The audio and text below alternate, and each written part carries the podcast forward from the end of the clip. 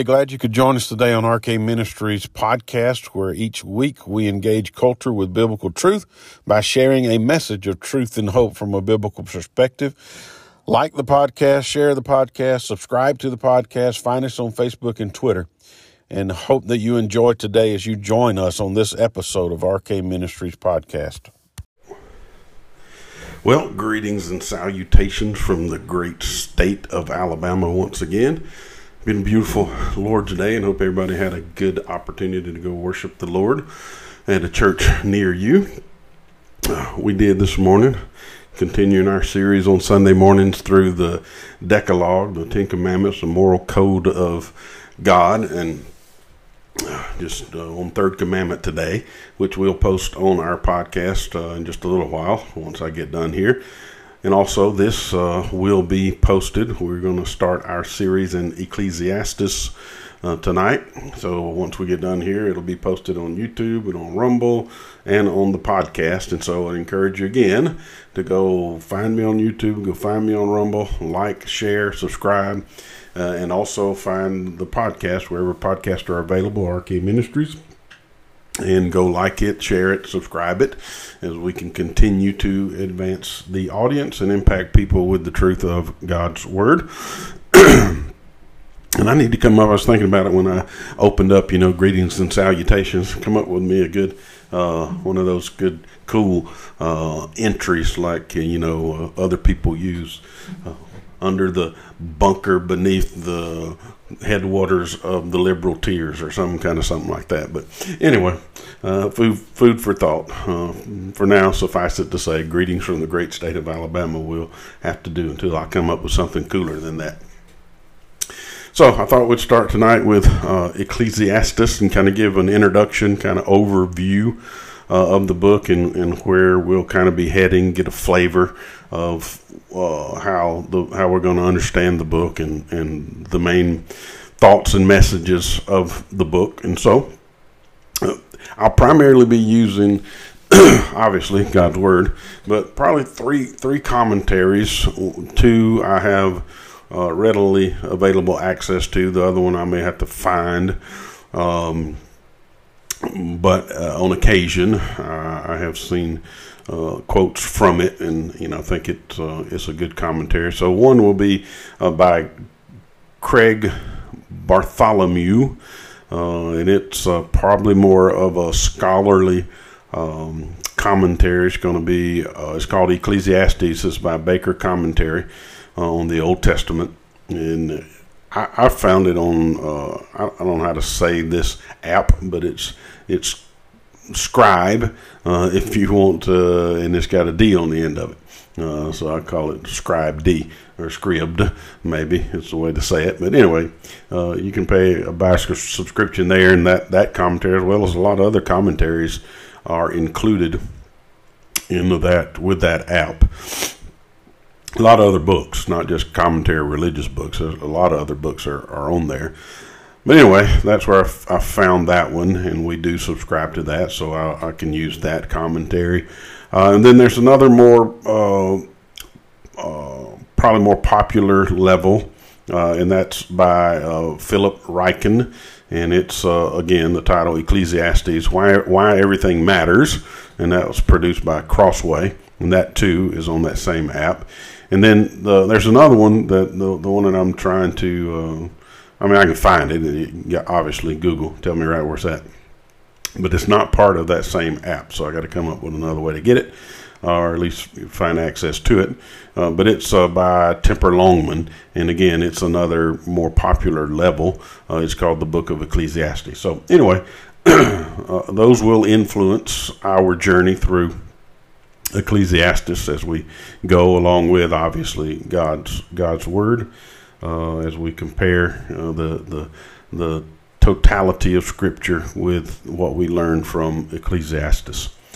And so, why why even study a book like Ecclesiastes? Obviously, it's part of the wisdom literature section of the uh, Old Testament, or what we call the Old Testament.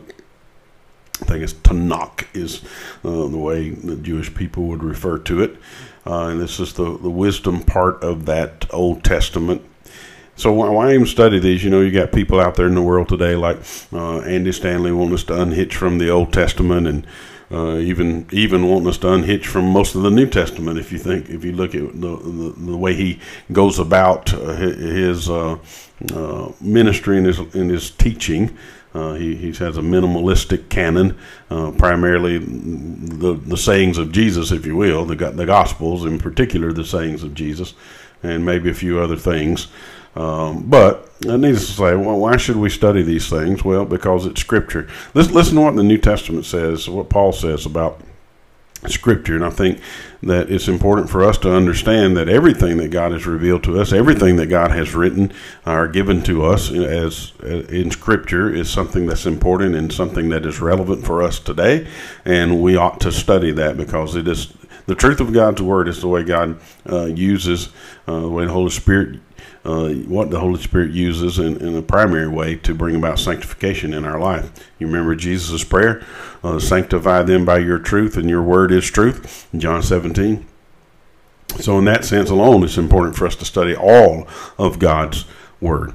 And so, here, here Paul in 1 Corinthians 10 11 says, Now these things happen to them as an example. He's talking about things that happen to uh, uh saints of old but they were written down for our instruction on whom the end of the ages has come. So, all of the things that have happened throughout history that God has written down in Scripture were written there for our benefit and to help us in our life as we endeavor to live worthy of the Lord and walk in a way in a manner that brings glory and honor to God's name. Again, Paul in Romans 15 4. For whatever was written in former days was written for our instruction, that through endurance and through the encouragement of the Scriptures we might have hope. So, again, the Scripture and the truth of Scripture, all of Scripture, both what we call the Old and New Testament, uh, are important to our encouragement, important to our hope, and encourage, encouraging to to uh, strengthening our our faith. So it, it, it behooves us to study all of God's Word, not just portions of God's Word. And then 2 Timothy 3.16, all scripture is breathed out by God and profitable for teaching, for reproof, for correction, and for training in righteousness. So we'll see a lot of that through uh, Ecclesiastes when we go there, that go through it. God will use this book to encourage us, to teach us, to reprove us, to correct us, uh, and to train us in righteousness. And so, uh, at least from a scriptural standpoint, it's important to study uh, the Old Testament and God's God's word in that in that light. And so that is one of the reasons we're on this journey. Another reason we're on this journey is because one of my friends says, "Hey, how about let's go in here next?" And I said, "Okay, we'll do that." and so here we are in Ecclesiastes. So, I guess we ought to start at the beginning, the title of the book. Uh, and, and in your Bible, if you have it open or if you have an app open with the scriptures on it, you'll see right at the top of the page uh, Ecclesiastes, uh, and that that word ought to ring a bell for us if we if you know anything about um, Greek or the Greek New Testament, uh, you will recognize that that word is rooted in uh, Koine Greek. It, it is a word that uh, ecclesia that you will find in the New Testament. Ecclesia, a lot of times, is a church. We, we, we is translated as church, but it really has to do with called out ones because it has a preposition ek means out of or, or, from so it's called out ones which ultimately re- represents this idea of an assembly or an, a, gathering people are called out to a gathering to an assembly in, in the sense of new testament just called out by god to become part of the family of faith. But in, anyway the, the, the bigger picture of it is, is the assembly of god's people.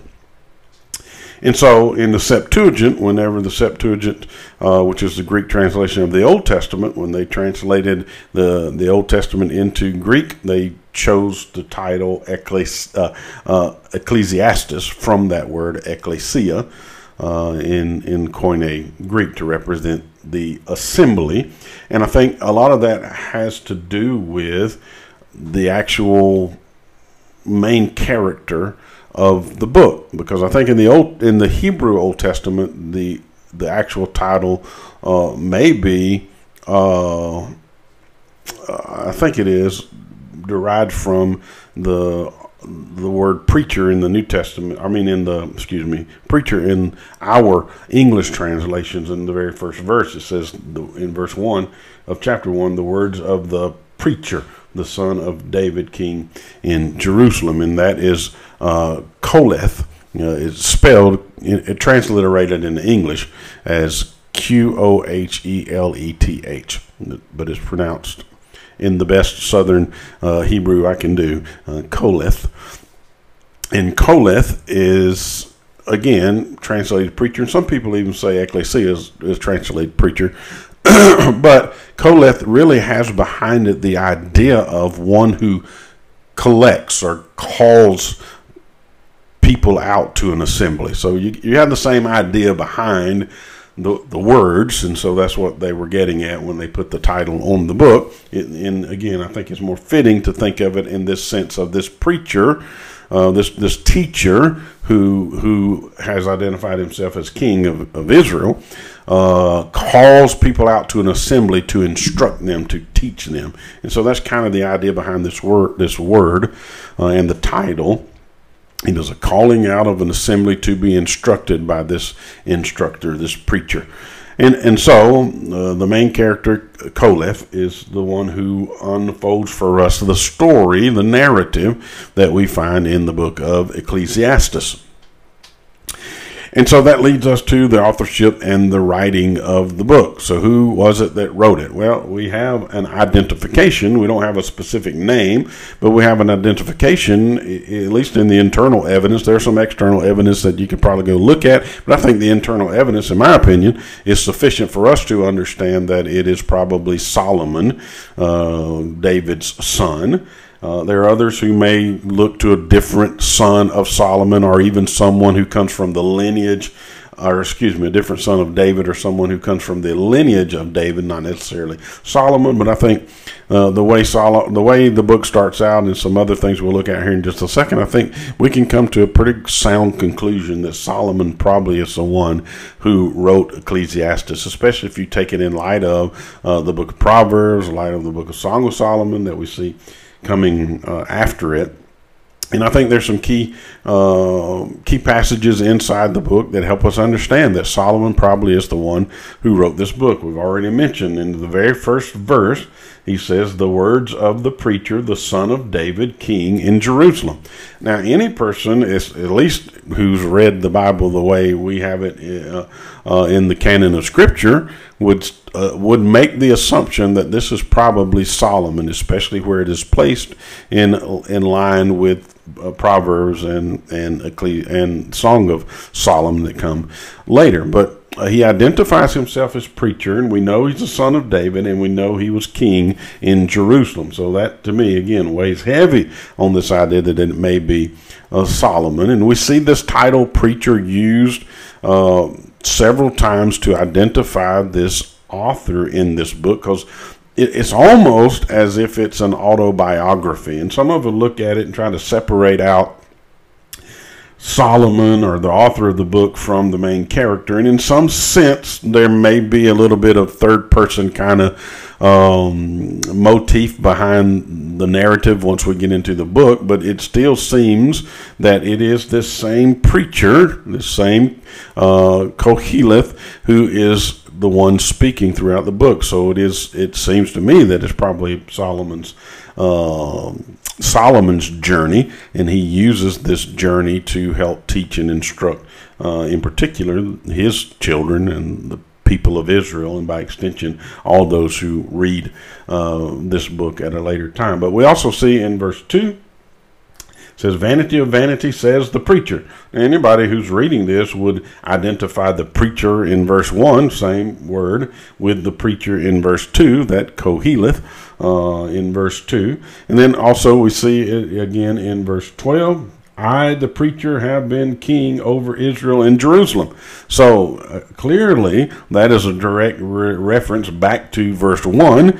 Uh, so the same person who wrote this for us that has become scripture uh, or codified in scripture. is the same one that is telling the story uh, that we read about in Ecclesiastes. And then if you go over to chapter 7, uh, verse 27 in chapter 7, we'll see, let me see, let me find it here.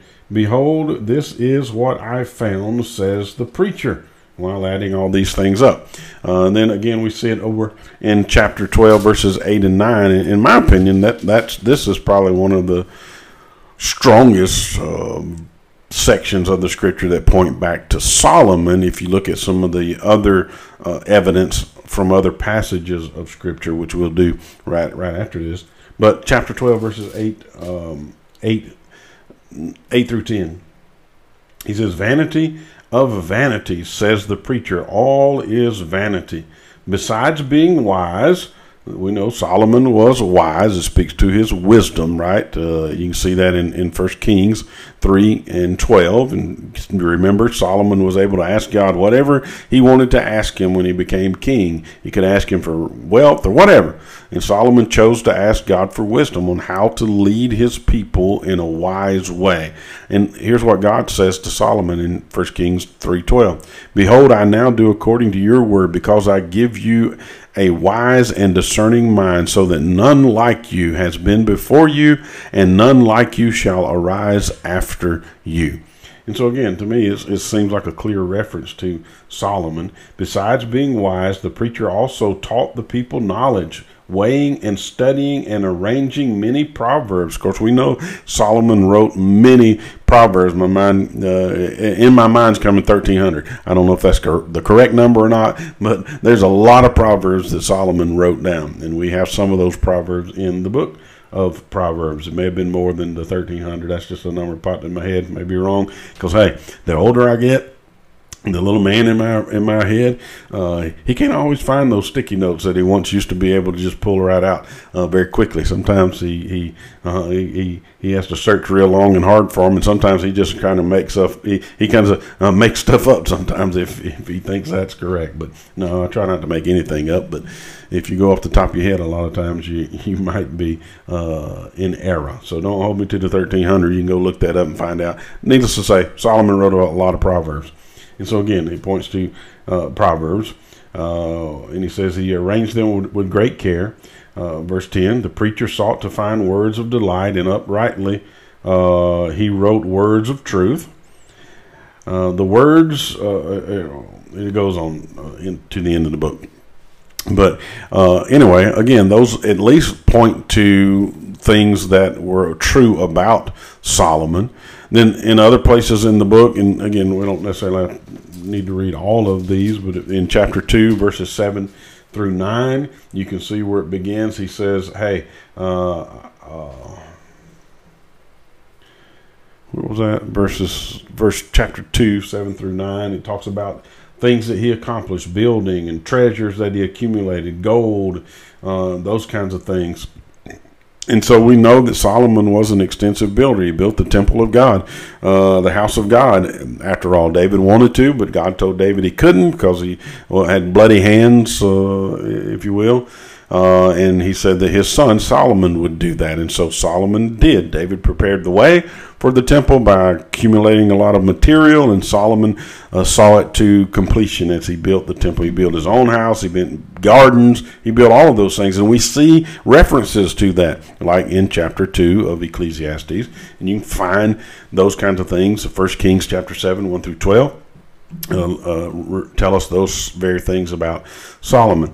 And then, you know, his wealth again, uh, and, or excuse me, I was in the wrong place. Uh, his wealth, in two through uh, chapter two, four through six, t- dealt with his activities, building, and those kinds of things. His wealth was chapter two, verses seven through nine. You can see that in Second Chronicles 9, 13 through twenty-eight. excuse me.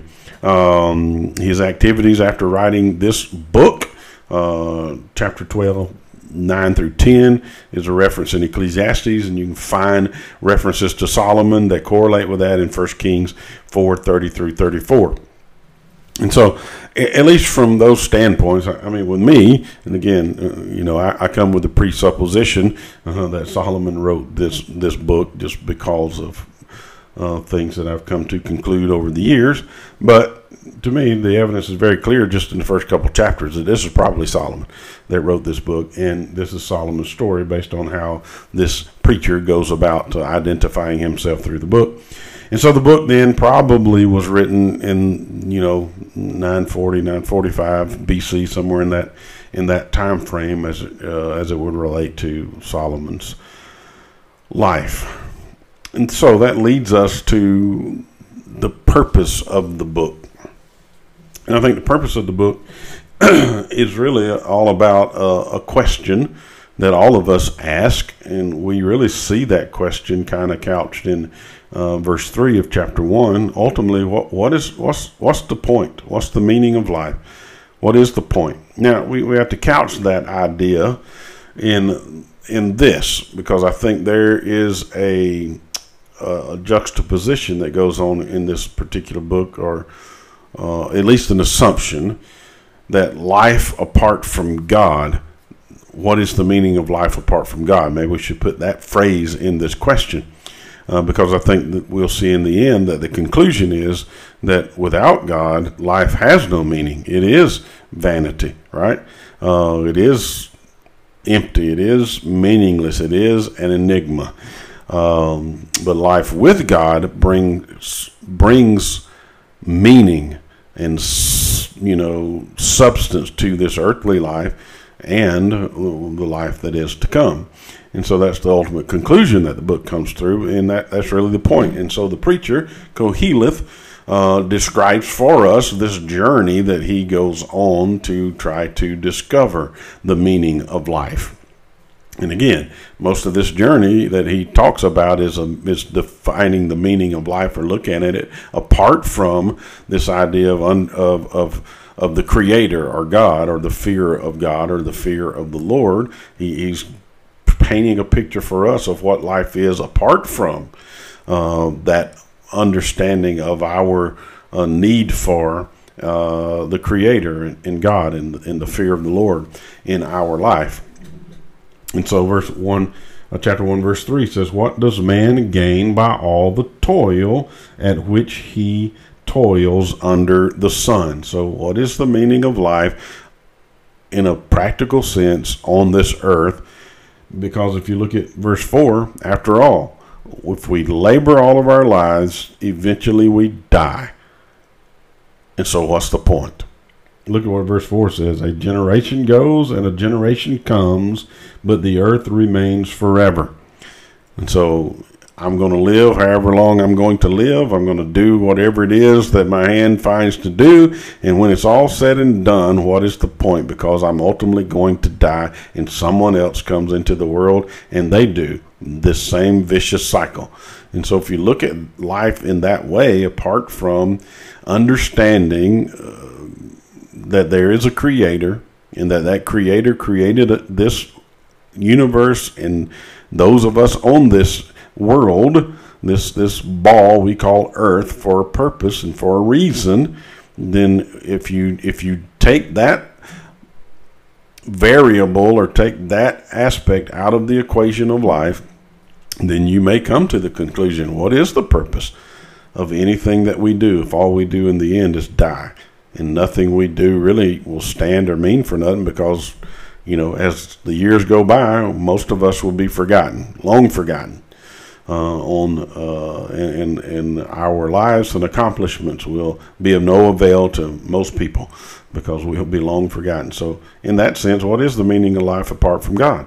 And so that that's the ultimate question. And so Solomon goes, I say Solomon, the preacher, Koheleth, uh, goes on this journey, or at least tells us about this journey he went on. And some say to find the um, summum bonum, the chief good in life. But you know, I, I think that's maybe a that's maybe a, not necessarily a good way to look at what Solomon or the preacher was was doing. I don't think. I, I think he set out to try to find meaning in life as we go through um, Ecclesiastes. I think we'll see that, and he tries to find meaning in various ways, but it's ultimately from a perspective of trying to find meaning mainly merely in the events of life, what we find to do with our hands, the pleasures of life, the wealth and wisdom, and all those kinds of things, without this idea that we must have God in our life to find meaning. Now, he, he comes to that conclusion at the end. Uh, and we see glimpses of that throughout the book, but that's kind of the journey that uh, we will go through or, or, go on with the preacher in this book. And it's meant to cause us to think, it's meant to cause us to contemplate. Uh, this question in a very deep way. Uh, where, where do we really find meaning? How do we really find meaning in the life that we we are called to live? Right? All of us are here. Uh, we live in this world. We see the good and the bad. We experience the good and the bad. And so, how is it that we find true meaning in life? And is it in merely the things that we we do, in the relationships that we have? And when it's all said and done, it's all over. What kind of craziness is that, right? What kind of meaning is that? Uh, and so that that's the the purpose of this book is to help us walk through and ponder this question of where true meaning for life comes. And ultimately, in the end, as we've already said, uh, I'll continue to say Solomon because I believe this is his story and he, he wrote it. Uh, but the, the author uh, tells us, the, the preacher, Koheleth, tells us ultimately in the end that true meaning can only come when we come to the place where we fear God and we keep His commandments, right? We have that relationship with God and we live in light of uh, this relationship that we have with, with God.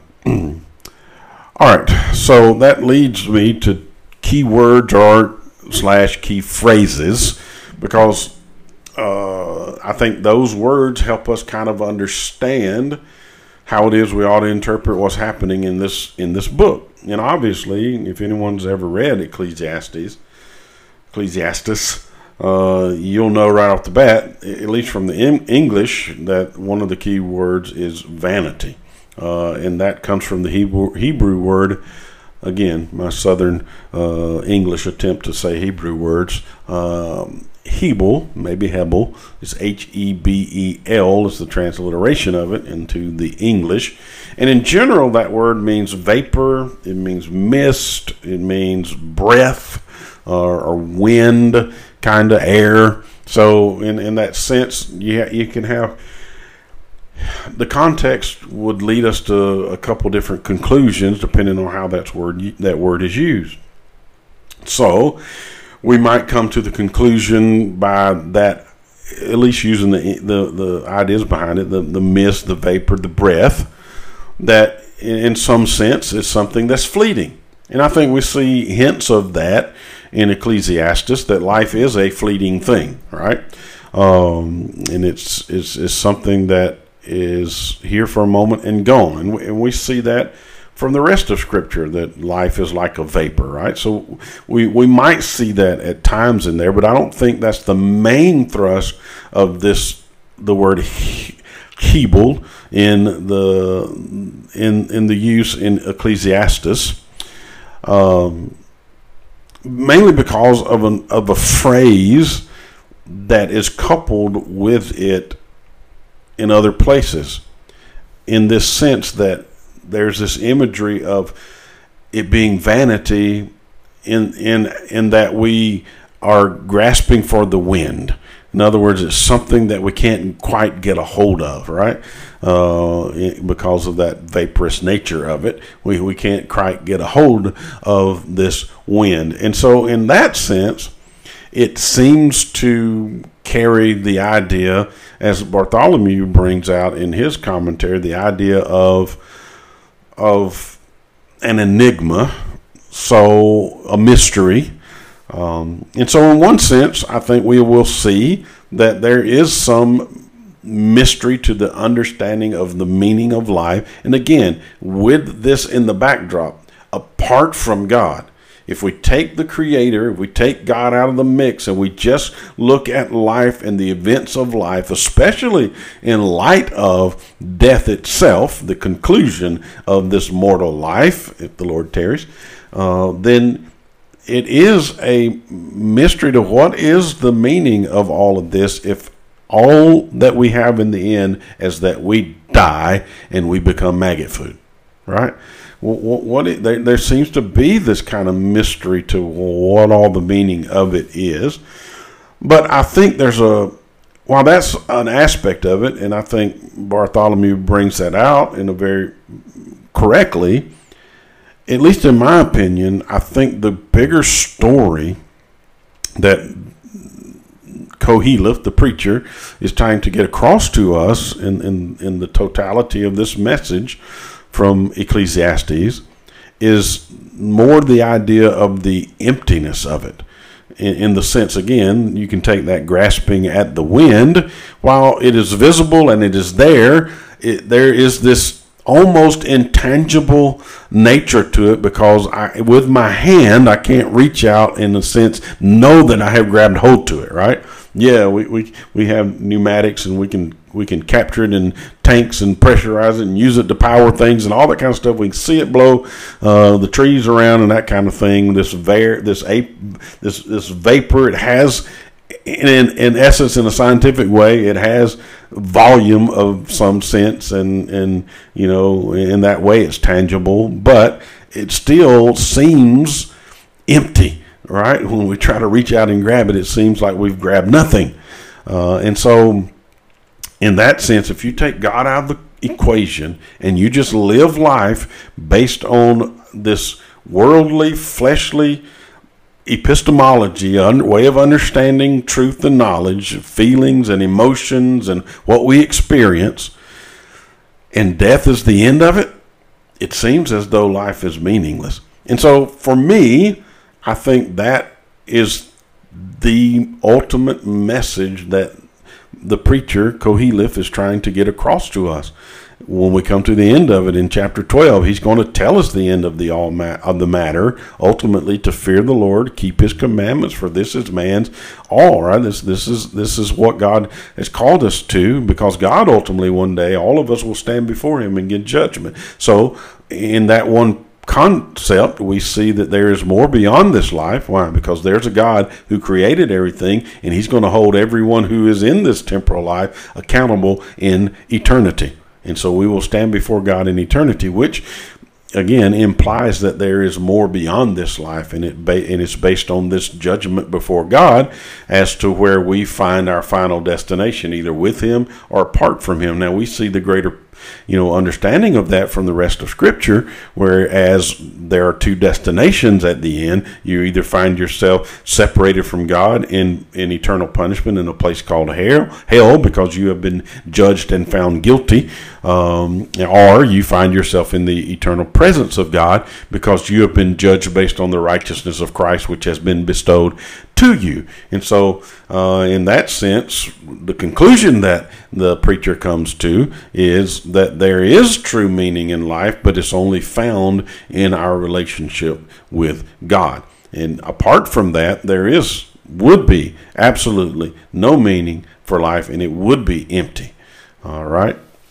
And so I think to me that that's that's really the the greater contextual meaning of this Hebel, this word. It's used 35 times in this book, uh, over 29 verses. So it's a very important uh, word.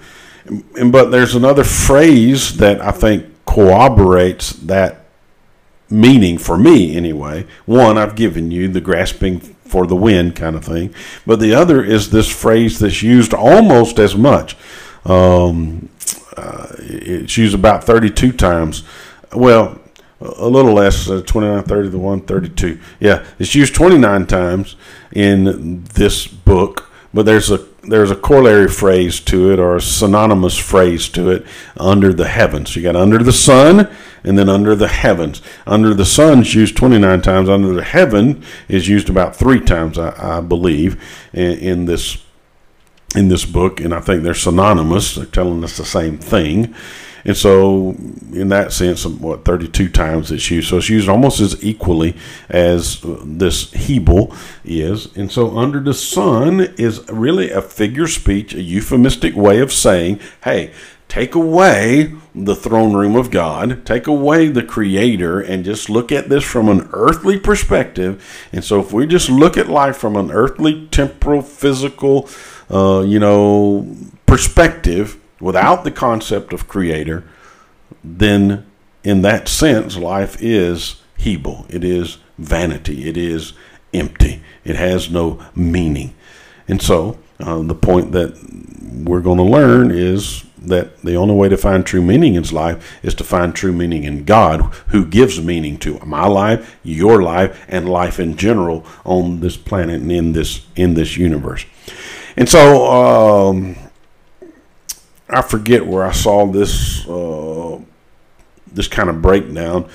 This didn't come from any of those commentaries, but um, but still, I think both of these commentators, or all three of them that I would use, would, would agree with this idea of the general breakdown into two messages. I think we see in this book, and one is that all is vanity. That's one message we see in this book, as we see in the very beginning, verse 1, or chapter 1, verse 2. Vanity of vanities, says the preacher, vanity of vanities, all is vanity. And then he spends the next few verses through verse 11 explaining to us why all things are vanity. And so that's one message. But again, we got to always have in the back of our mind when we read passages like that in Ecclesiastes that this life is vanity, it is Hebel without the concept of a creator God who brings meaning and fullness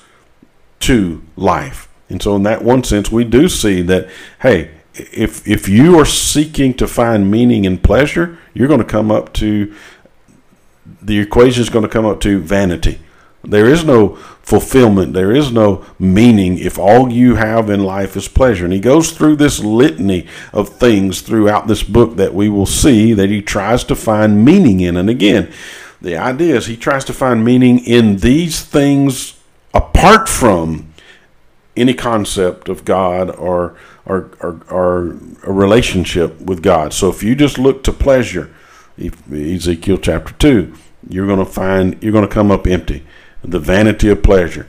He talks about the vanity of labor. If you try to find meaning in life in just your occupation or your job, it's gonna you're gonna end up with vanity, with Hebel. If you try to find meaning in just human wisdom, you're going to come up with Hebel, with, with vanity.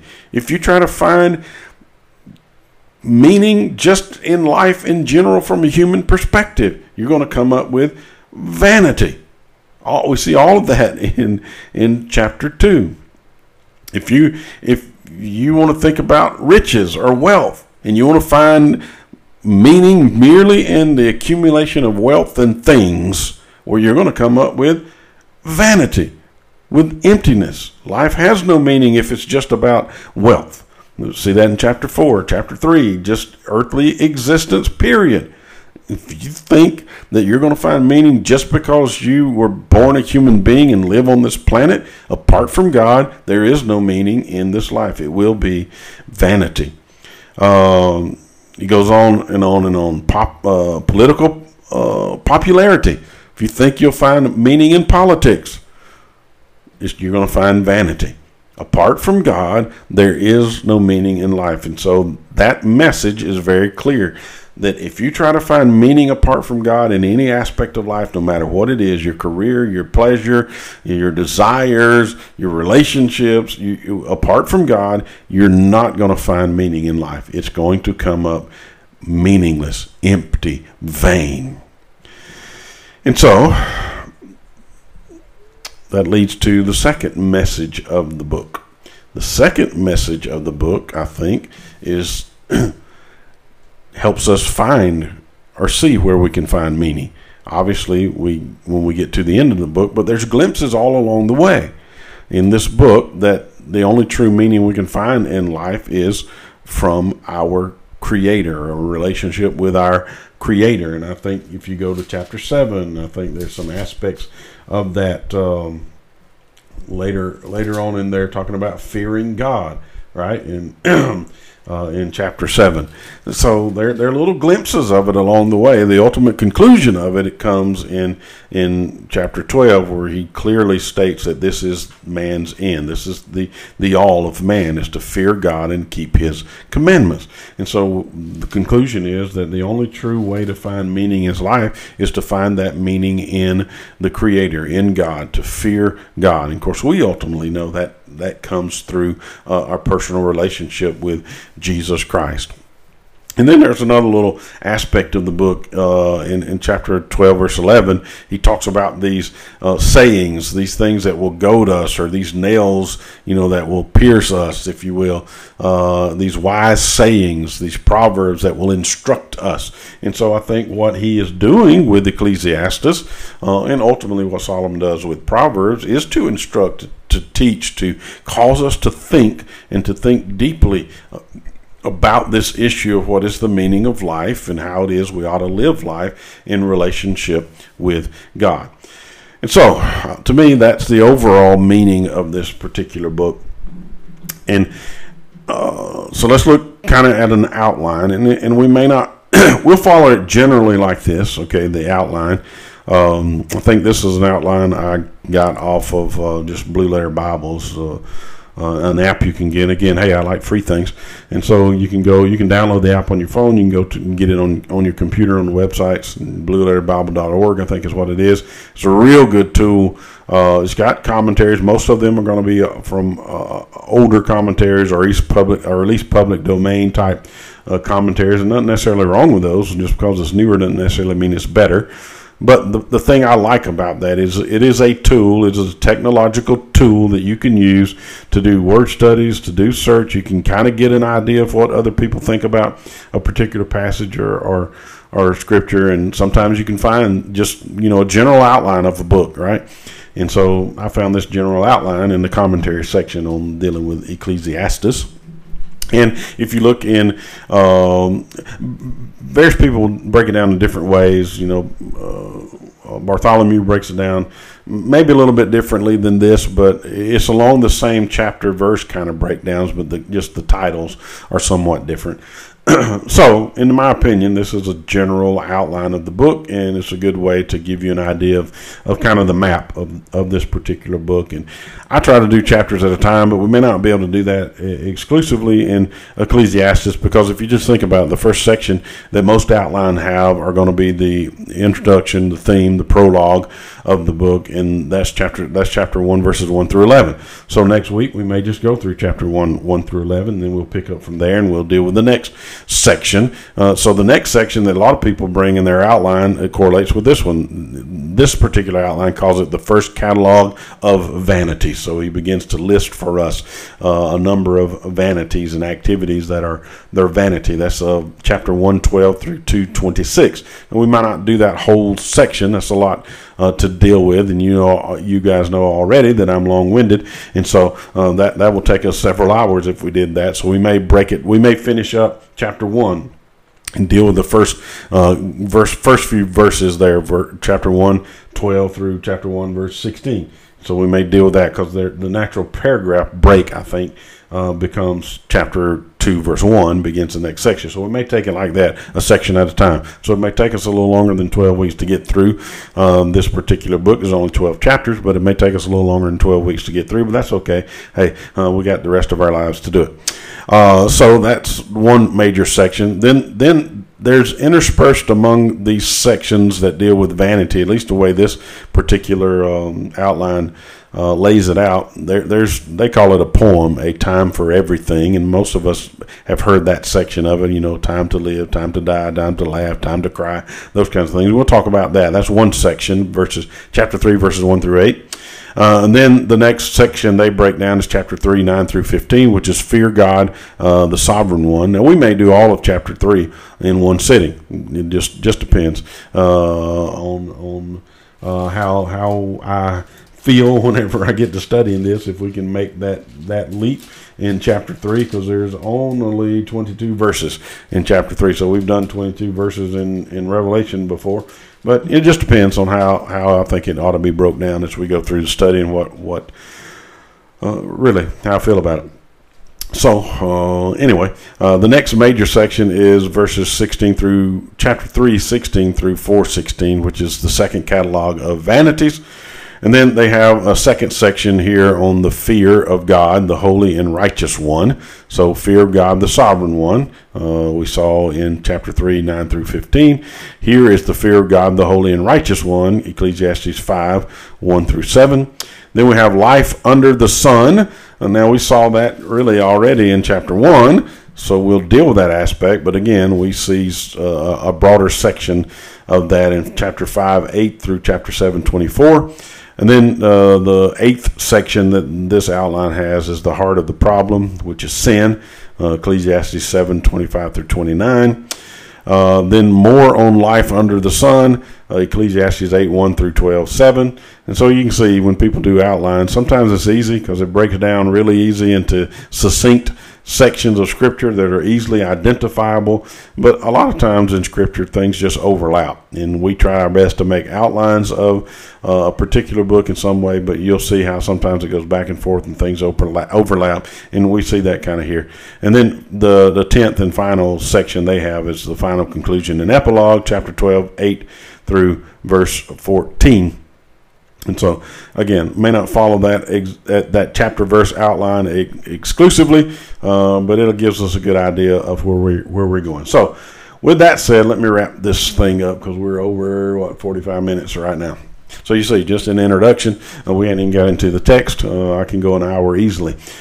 Uh, so concluding thoughts, and again, some things I'm going to read, uh, read and comment on, and I'll try to keep it as brief as I can. But um, really, some of this, a lot of this comes from Bartholomew in his commentary in the introductory portion of it. And there's some really uh, insightful things that he brings out to make you think about this book and the tr- the real meaning of what the preacher, what Koheleth, is trying to get across to us, what Solomon ultimately is trying to get across to us in this in this book. And so uh, let me let me just read uh, some things will be summations of what we already talked about, but, this is one of the first things that I put in my notes as it relates to this overall thinking about this book. Koheleth articulates his quest in terms of the meaning meaninglessness of work or labor. We see that in chapter one, verse three.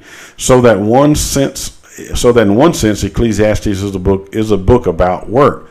However, this question backs him into the deeper question of the meaning of life under the sun. And, and again, I think sometimes that's a labored way of kind of saying that what Solomon is trying to accomplish, I think, with this book, what God's trying to accomplish with this book in our lives, is to help us think about what the meaning of life is under the sun in a very deep way in relation to what it is that we do and see in life and this relationship with God. And so it really brings us to this question of why am I here?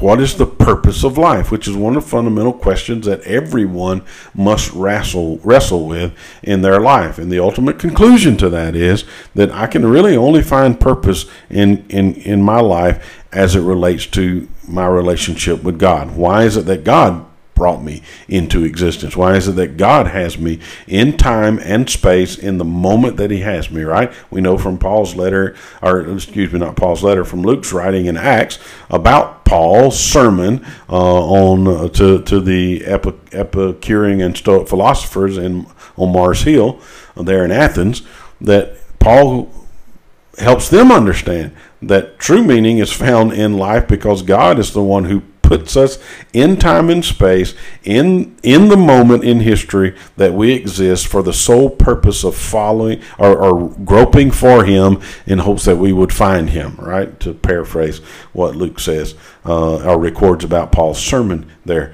that it is in God that true meaning is, and it's God that put us in the place He put us so that we can find meaning in Him in this uh, in this life.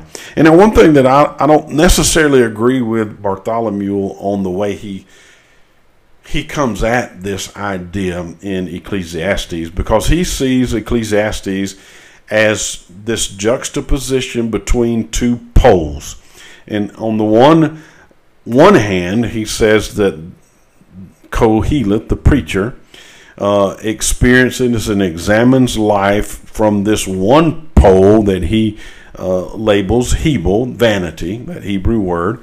And so that life is all about this vanity. It's all empty. It's all meaningless. And then the other side is this pole he labels carpe diem, which we know is Latin for seize the day but he calls it or he defines it as affirmation of joy. And so the idea that Bartholomew seems to give as it relates to Ecclesiastes and this story, this journey that we're going to go on with Kohelet, the preacher, is that even though the preacher sees joy and experiences joy and laughter and those kinds of things in life, that he still has this sense of vanity. And there seems to be this dichotomy between some of the joy and things that he experiences and the ultimate vanity that he sees because of the ultimate end, which is death. And in my mind, it's, it's not that simple. While there is that there is that idea in here that life is vanity in spite of the, the momentary joys and things that we may see in this life that is surrounded by evil and surrounded by calamity uh, a lot of the times. The still the greater meaning to this and the depth of it is that what I need to understand is that the only real meaning I can find is having a life in light of God and who I am in God, who I am in Christ. And I find true meaning that way in spite of the ills and the evils and the calamities uh, that I see in life. And it's only in my relationship with God that I find true meaning in my work. It's only in my with my uh, in light of my relationship with God that I find true meaning in all the other relationships that I have in this world because I understand that in God there's more it's not just about the temporal, it's not just about the earthly, it's about more that God has offered me in Christ Jesus, the eternality of it, and that I find true meaning in spite of the fact that I may, I'm going to die in the end. There's more that God has in store for me beyond this temporal, and even even in the tragedy of death, there's more because of life that is found in God in Christ Jesus. And so I think that's the greater picture and the greater message that this preacher is trying to get across. Now, obviously, he doesn't use the name Jesus, but it's still pointing to the meaning of life. And if you understand the, the Jewish mind, there was always meaning in in the covenant, and the covenant always pointed to this root that was going to come from the shoot of Jesse, the lineage of David, the Messiah that was going to come and bring hope. And we'll see, I think, glimpses of that along the way in Ecclesi- Ecclesiastes.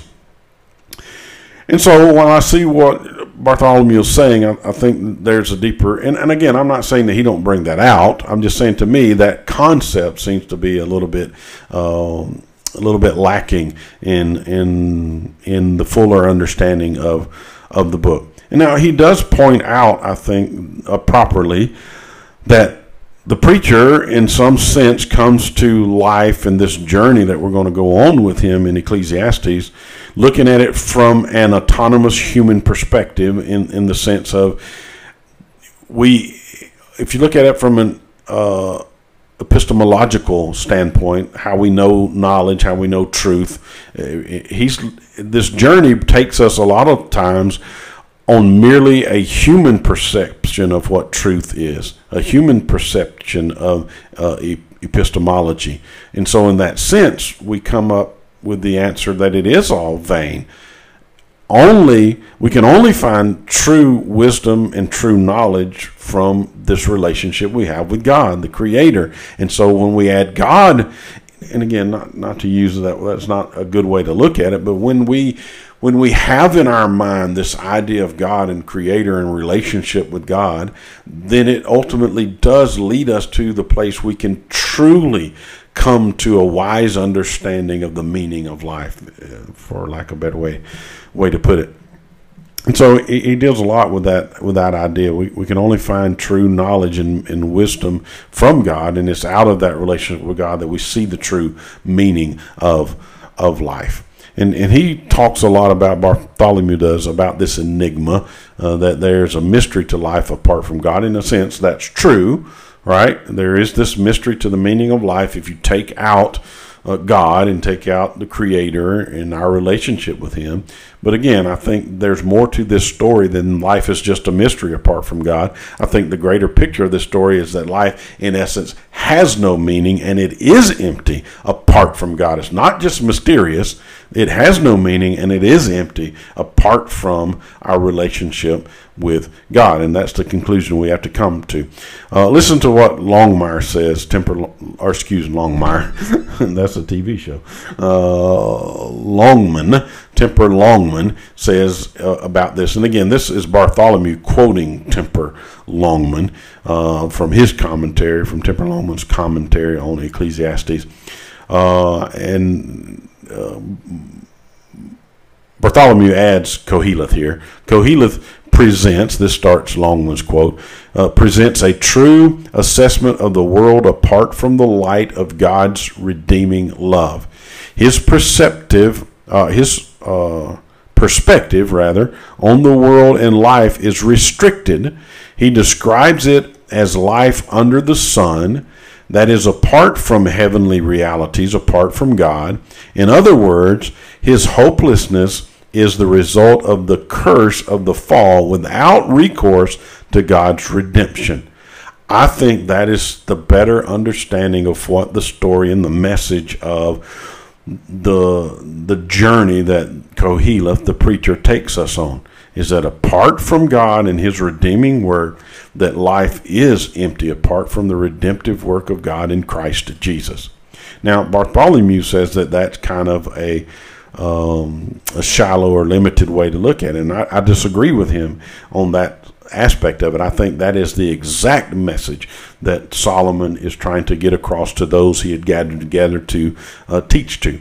But Bartholomew does come back around, I think, a little bit in this quote. He says the futility that Ecclesiastes exposes is that of trying to find meaning while embracing human autonomy in a world that depends on every point of uh, on every point on its creator.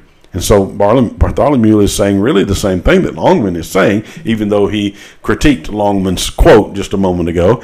But he comes to the same conclusion, really, that if you look at life merely from a human perspective, he calls it an autonomous human perspective. And again, we're all about autonomy, right? Uh, that, that, that's the, the, the banner that we hold, especially uh, as, as American uh, Christians, this banner of autonomy, uh, in some ways to the detriment of God's sovereignty.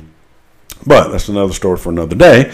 Uh, if you, but the point he's making is if you embrace life merely from a human perspective, that it does, it is an enigma. In, from his to use his language, it is an enigma if you don't see that every aspect of life depends on a creator. It is vain and empty and meaningless and an enigma um, because every just our breathing depends on the air that the Creator provided uh, for us, and so they come to the same conclusion. I think, uh, even though um, Bartholomew critiques Longman a little bit uh, in in his uh, statement, it's really the same truth. All right, so. Uh, what is the point? This is me. This is neither one of them. what is the point uh, if all we do is live and die? And that's a legitimate question. If all we do is live and die, what is the point of life? Uh, truly, it is Hebel. It is vanity. If that's all there is, living and dying, no matter what happens in the dash in between, right? The two dates on our on our uh, tombstone. No matter what happens in between those two uh, dates, if all there is is l- beginning and ending, we live and we die. It is meaningless. It is empty. It is vanity. And here's here's I think the truth that we come to, and we'll we'll see this woven in along the way, and the New Testament brings uh, sheds light on the broader understanding of it, is that in God there is true meaning in life, because God brings this redemptive aspect he, he rights the wrongs. He overcomes the fall. He brings redemption to humanity in Christ Jesus. And it is in Christ that we find true meaning in this life and ultimately in the life to come because we realize in Christ that there is more to just this life and that everything in this life finds its meaning and its breadth and its depth in our relationship with Jesus Christ. And that leads to another quote that I found. This is from Gordon Spykman. Uh, it's from his uh, work called Re- Reformational Theology. and he quotes this. He says, or he says this Nothing matters but the kingdom, meaning the kingdom of God. But because of the kingdom, everything matters. That's the point of this book. Apart from the kingdom of God, apart from King Jesus, apart from God enthroned, the creator of this universe, nothing matters. But because of the King, because of God, because of the sovereign creator of this universe, because God is enthroned, his kingdom matters and everything matters in light of the kingdom of God. Especially, he goes on to say, the ministry of the church, the people of God, not just a building, the ministry of the people of God, and the church's daily living. And again, when you think church, we have we in our culture begin we, we think church, we think only of buildings most of the time. But what he's I think what he means is the people of God. We are the church and our daily life, everything you do in your life every day finds its meaning in Christ Jesus, in God, in your relationship with Him. And that ought to drive how you live your life. this meaning that you find in God, it brings meaning to everything. And I want to I end with this quote from Bartholomew, and then we'll pick up beginning in chapter 1, probably verses 1 through 11 next time. Bartholomew says this Just as Hebel, vanity, cast its shadow across all areas of life, right? It is vain without Christ. So too does Christ claim all areas of life as rightly his, and thus to be redeemed and brought to their fulfillment under his rule. Christ does not just teach about the kingdom through his incarnation, he enters the very history that is subject to futility and embodies the kingdom in his acts and ultimately in his death and resurrection and ascension.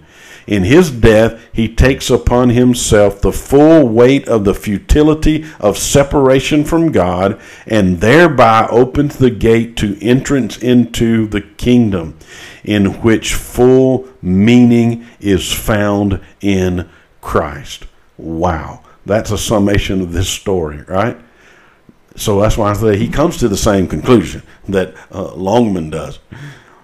In Christ, in God, true meaning is found in life. And apart from Him, it is empty and it is futile, it is vain, it is Hebel.